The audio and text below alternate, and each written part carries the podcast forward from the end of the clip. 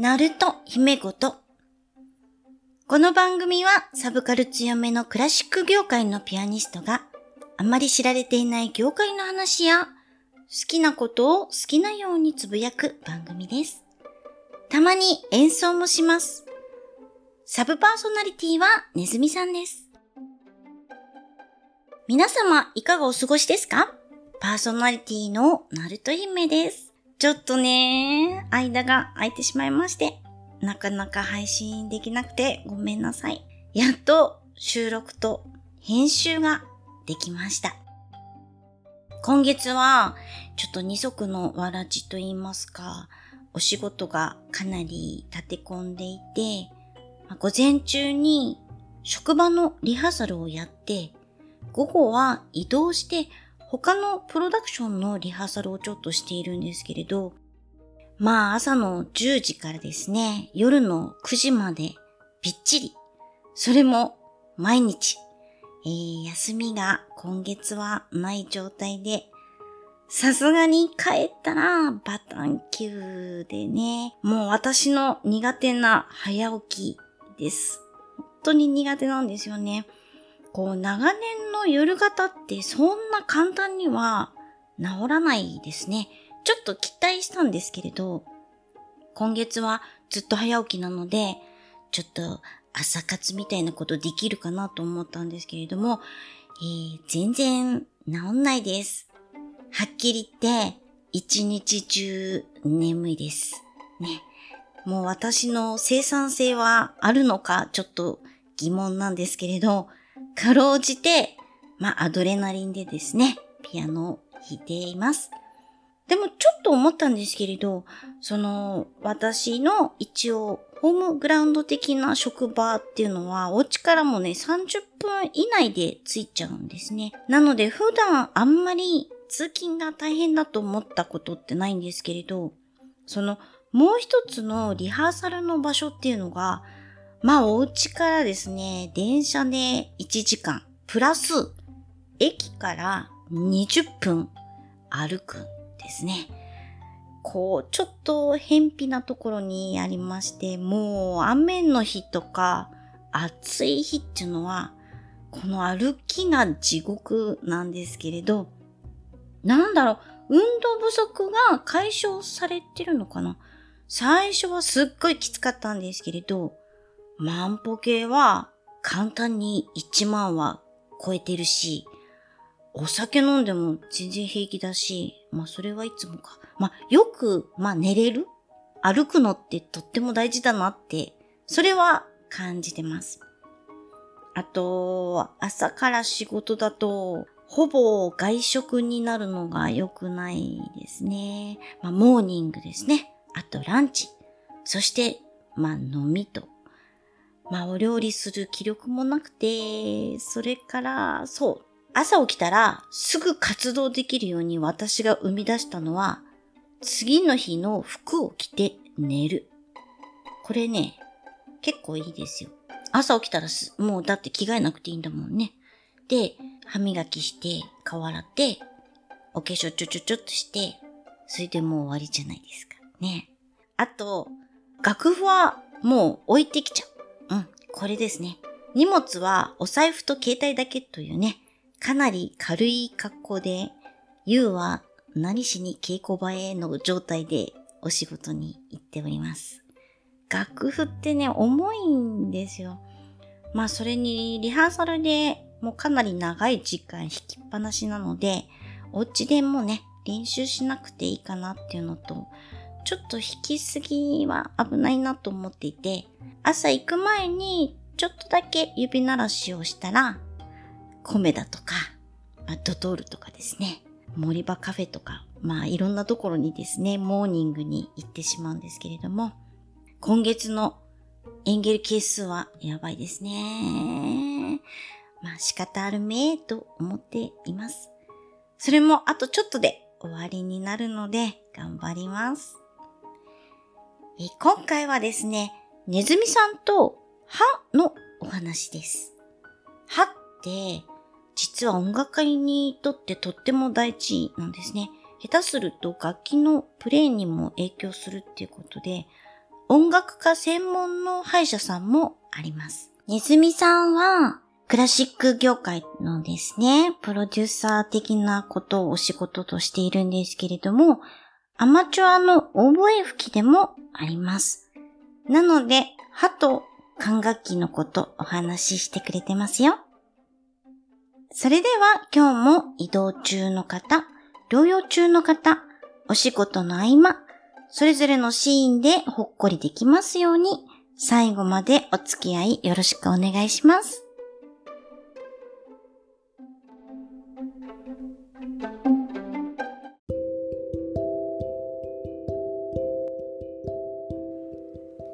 今日はこの方と一緒です。こういう始まり方でしたね。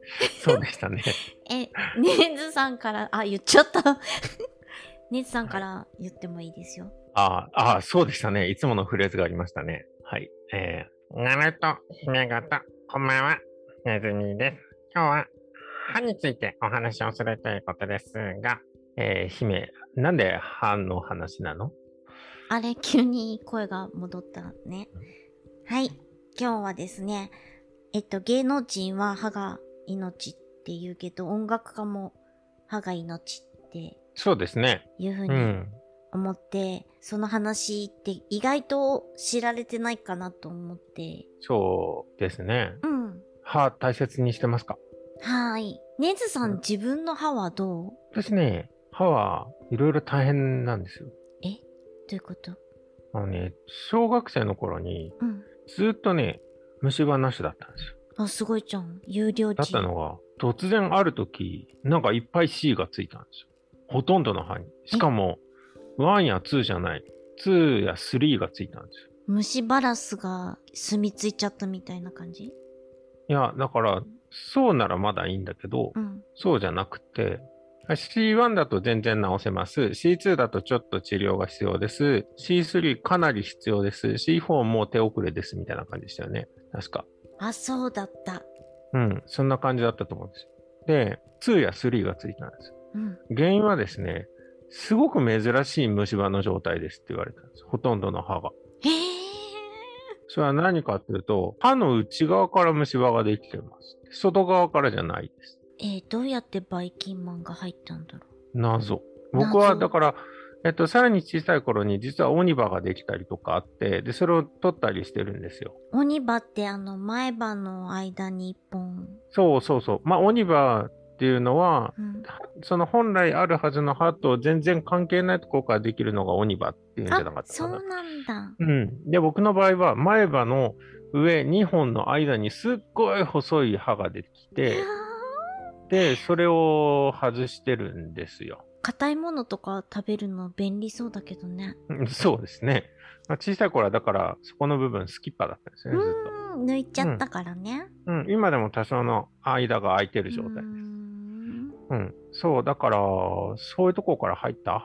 そう考えられる?わかんないけど。隙間から入ったってことか。まあ、だから、うん、だから他の人と歯の出来方が違うのかもしれないというふうに思ったりもしている。えー、じゃあさ、その、うん、虫歯ラスにやられたの全部治療大変だったでしょう。なんかもう奥の方は全部直しましたよ。もう毎週、いっしゅうかんににかい、さんかい歯医者行ってたかな。小学よねん生、ごねん生、ろくねん生、中学いちねん生、にねん生ぐらいまでずーっと。歯医者さん行くの怖くなかった？うん、しかもね、あんまりね、うまい歯医者じゃなかった。ああ、そうなんだ。家の近くの歯医者さんは、ね、あの、麻酔を打つと、あの、そこが痺れるんじゃなくて、唇だけ痺れるって。で、治療が痛えっていう状態で、でもそれが普通だと思ってたから、僕は。大事なところに麻酔が効いてないじゃんね。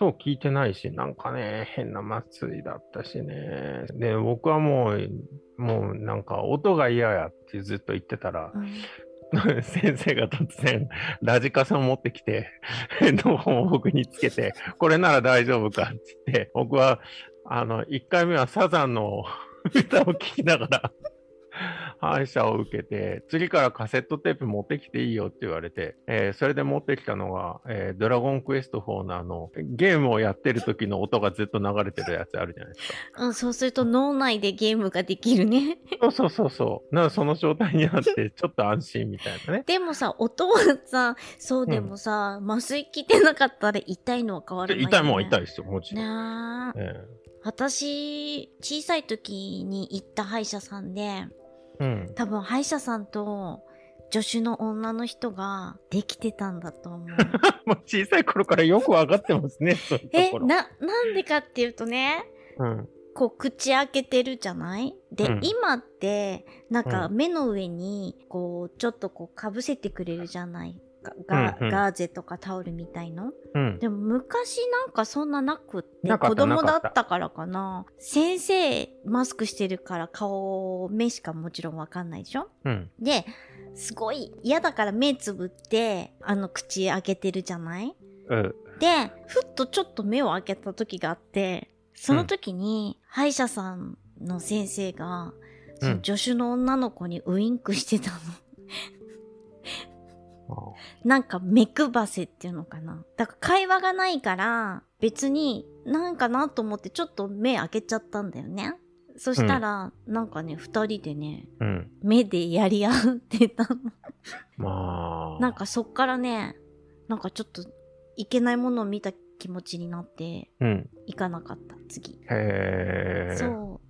矯正は、あ、ねずさん矯正はじゃあしてない？してないです。そうなんだ。そう、私は大人になってから矯正をしたから、うん、痛かったなーって思うのと、留学するときに矯正しといた方がいいってすごい言われて、ヨーロッパとかアメリカに行くんだったらみんな矯正してるから、うん、歯の並び方、うん、ね、あの日本よりも全然気にしますよね。うん、結構向こうって小さい頃から直すから、うん、留学するならだ、うん、やった方がいいって言われて、でも今思えばアニメの刃とか可愛いなとか思って。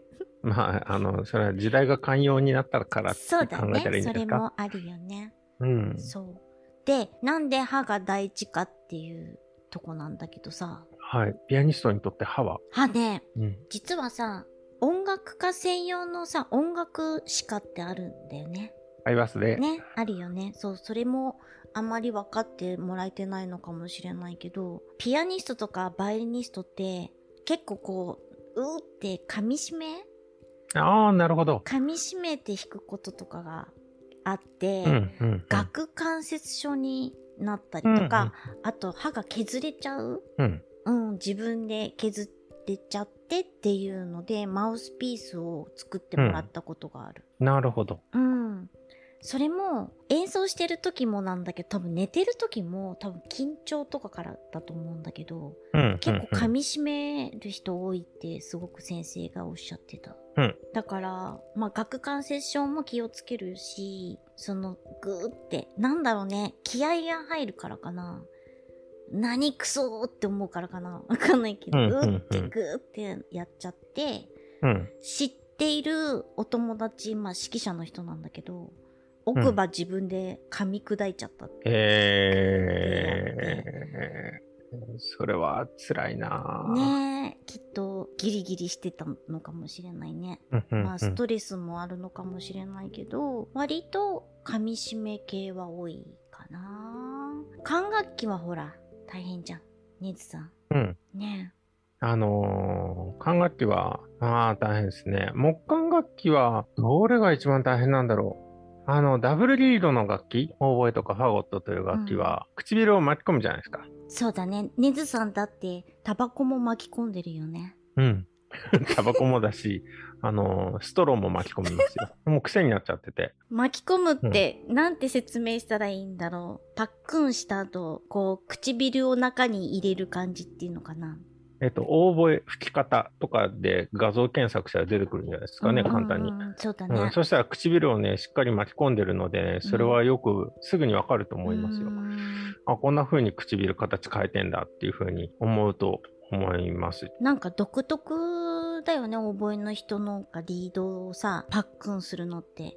そう、あの、だ唇の赤い部分が内側に入るんですよね。ね、どっちかっていうと。うん、うん、そうなんです。で、一方でクラリネットはシングルリードで下側にだけリードがついてますので、ね、なんか上から 歯, 歯で噛んでるんじゃないかな、多くの人は、うん、あのー、サックスもそうだけど、うん、こうマウスピースを加えて下の唇に乗っけて上の歯を甘噛みみたいな感じでね、甘噛みにはならないと思うんだけど、うんうんうん、でそれをすると今度は前歯がすごく振動するからって言って髪挟んでる人いるよね、うん、あ、いますねいますね、うん、そう、油取り紙みたいなのをさちっちゃく切って、実際はね、油取り紙みたいなやつだとボロボロになっちゃいますから、あれ 何, 何の紙なんだろう。あ, あのね、一番近いのは多分あのガムの包み紙ですね。ああいう感じのやつ、なかなか壊れないようなやつ、結構厚いやつをこう、はい、小さく折りたたんでこうパコって挟んで、うん、吹いてる人結構いるよね。いますね。ね、うん、痛いんだってね、長いこと吹いてるとね。でしょうね。うん、そうで、フルートの場合は原理がですね、うん、あのビール瓶を鳴らすのと同じ原理なので、そうだね、うん、まあ影響はあると思いますけども、うん、でも一番影響するのは金管楽器の皆さん。金管だね。金管楽器の皆さんはあの唇を震わせて音を出すわけですけども、うんうん、ブルブルブルだもんね。そう、あのなんすか、あの子供の好きなやつ、そうブーブーブーブーブー髪ね、うん、あの状態でやるんですけども、あのその時に歯の歯と歯の隙間からこう息が出ていくわけですけども、歯を治療しちゃうと出ていく息が変わっちゃうわけですよ、うん、息の量が。で、まっすぐ飛ばせないとかそういう風になっちゃうので、しっかりまっすぐお空気を飛ばすようにするために一番最善の形になってるわけで、小さい頃からそれをずっとやってるから、この形じゃないとできないっていうのがあるわけですよ、うん、なのでうっかり歯を治療してしまうと、まあ音が鳴らないね。え、そうなんですよね、ね、本当そういう状態になるので、うん、だからあえてここを削ってくださいって、それ本当にいいんですか、うん、みたいなことがよくある。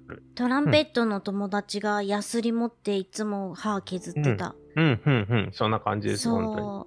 あとよく問題なのが親知らず問題ね、うん、親知らずを抜くと、うん、上はまだいいんだけど下は本当に大変だよね、うん、大変でしょう ね, ね全然空気の量も流れも変わってしまうので、うん、その歯がないだけで口腔内っていうか、うん、口の中の形が変わっちゃうんだよね。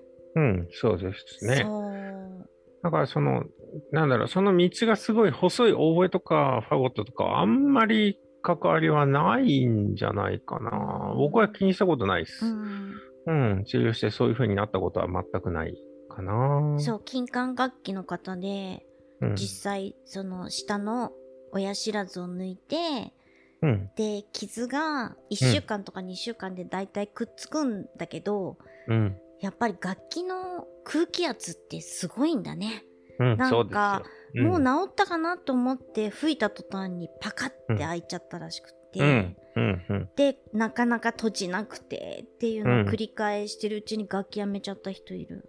あー、まああるでしょうね。あのちゃんとしたあのプレイヤーさんだったんだけど、うん、やっぱメンタルもやられるじゃん。いっかげつもにかげつも吹けないとか、うん、あとまあ少し年齢が、まあ、年取ったりとかして入れ歯っぽくなったりとかって問題もあるわけじゃない。インプラントにしたことで、うんうん、いい結果になった人とやっぱり悪い結果になった人と、うん、なんか知り合いにやっぱりいて、ま、うん、まだ現役で吹いてらっしゃるんだけれども、うん、奥の何本かをインプラントにしたら、うん、やっぱりそれが合わなくて、うん、でそうするとそれを治療してる間なんか人工のあれを埋め込むんだよね、うん、その歯茎に、でそれが自分に合わないとすごい拒否反応を起こしちゃって大変だけど、うん、埋めてみないとわからないところもあるみたいで、うん、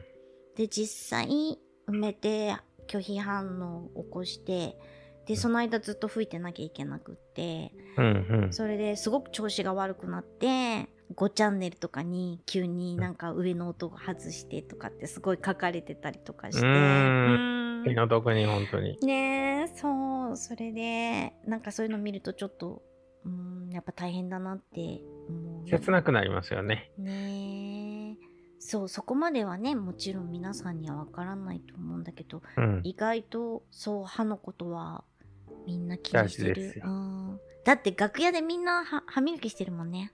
うん、歯磨きはもう絶対にしてますね。あれ考えたら異常っちゃ異常だよね。だって楽屋でさ、うん、みんな必ず服前歯磨きしてるもんね。だからあれですよ、本番始まるにじゅっぷんまえとかトイレが混むんですよ。そう。もうみんな歯磨きしてるから。あれも面白くて、うん、人によって例えば歯磨き粉を使わないで磨いてる人、うん、そういう人もいますね。ね、いるし、うん、ずっともう歯ブラシだけ加えてる人もいらっしゃったりとか、うん、きっとそれぞれのこだわりがあるんだと思う。あるんでしょうね、やり方が、うんうん、でそんな風に歯磨きしちゃった後なのに、うん、これ美味しいから食べないってお菓子とか食べちゃうんだよ、えー、歯磨きしちゃったけど食べるとか言って食べるんだ、大体そうね歯磨きしちゃったけどとかって言って食べたりしてるけど、姉さんも持ってるでしょ、はい、僕も も持ってますよ、もちろん。リード楽器って隙間にこうちっちゃいピーナッツとか入っちゃいそうだもんね、なんか。ああ、実際にありますよ。えー、本当？ラーメンのネギが挟まるとかね、うん、音鳴らなくなりますよ、もちろん。そりゃそうだよどんな小さいの、ネギとか海苔とか。海苔、うん、そっか、じゃあラーメン食べたら大変だね。てかラーメン食べた状態でガチ拭いたらね、とりあえずリードが油まみれになる。あ、そうだね。それは良くないね。それはしないよね、さすがにね。うん、そう。いや、まあでも急いでたらするかもしれないですね。あ、そうか。うん、あのリードじゃなくてマウスピースで金管楽器の人たちみたいにやると、うん、やっぱりこの口の当たるところが、うん、だから歯並びが綺麗だからいいっていうもん。でもない大でもないみたいですよ、本当に。あれ不思議だよね。うん、本当にそれは思いますね。意外と上手い人の方が歯並び悪かったりします。ああ、まあ上手いと思われるような人。うんうんうん。うん、こう当てる場所も真ん中じゃないかったりするじゃん。真ん中じゃん、うん、そうですね。そのマウスピースが真ん中にプッこうやって当たるのが一番いいのかなと思うと、意外とみんな。右端だったり左端だったり、うん、いろんないろんな人がいると思ってる。左右対称が一番綺麗かどうかって話もありますよね。あのでもそれは楽器だけじゃなくて喋る時もそうですよ。うーん、あのえ姫はしってししひしひしって言えます？ひとしひとしひとししの時音どこから出してます？しはしえっと上の歯と下の歯の間間空気はどういう風に抜けてます？上からシュッて抜けてる。ああ、じゃあ真ん中から抜けてるんですね。うん、シュッて抜けてる、うん、僕の場合はシっていう時は右なんですよ。ああ、ちょっと右でいってるんです。へえ、それはなんで、うん、左右非対称だからですよ。え、右と左で違うんだ。うん、僕は小さい頃ひとしが区別つけられなかったです。へえ、で編み出した方法がしっていうのはちょっと右側でいった方が、だから僕のしっていうのはどっちかっていうと エスエイチアイ よりも エスアイ に近いし、うんうん、イタリア語のしと似てるかも。しって言いますよね。し、うん、しのところをちょっとだけ閉じ目に言うとしってなる。あー、なるほど、うん、このしを僕は活用してます。あ、はい、じゃあねずさんはカタカナで書くと、私のイメージだとすにちっちゃいいのちょっと右寄り、すにちっちゃいいしのちょっと右寄りなのかなと思って。そうですそうですそうです、うん、しし、うん、だから僕はもう本当にあのー、なんて言えばいいんだろうな、前はにほんあって、だ剣士のいっこ手前ですよね。ここの前歯いっぽんめとにほんめの間ぐらいで音を出して、ひしい全部そうですね。イダンは全部そうです。ああ、そうなんだ。うん。ちゃんとそれは自分で生み出したんだね。うん、そうですね。外国語の時もそうですしね。愛の音は全部右側ですしね。うーん、あの he is she is っていう時右ですね。だけど see you っていう時は左ですね。なんだこれ。なんでだ？ See you, see you, see you、うん、左だな。右、右はちょっと気持ち悪いですね。面白いね、うん、あんんまりきあの気にしてなかったけど、これからちょっと口見ようかな。あの歯といえばさ、うん、さっきの歯ブラシの話じゃないけどさ、酔っ払ってさ歯磨かないで寝ちゃうのよくないよ。いやーもう本当にね、それは絶対ダメですよね、うん、化粧を落とすか歯磨きするか二択だったら絶対歯磨きする。化粧なんかどうでもいいやと、うん、っていうかまああんまり化粧してないからいいんだけど、歯磨き、うん、歯磨きはねもう眠くてもした方がいいですよ、うん、本当に。だからね、うん、どこの部屋にも歯ブラシ置いてある、うん、それはどうかと思うけどね。え、なんでなんで。私トイレにも置いてあるもん歯ブラシ。あのね、うん、ちゃんと洗面所行ってやりなさい。え洗面所でちゃんと歯磨きはしなさい。いや洗面所もちゃんと置いてあるよ。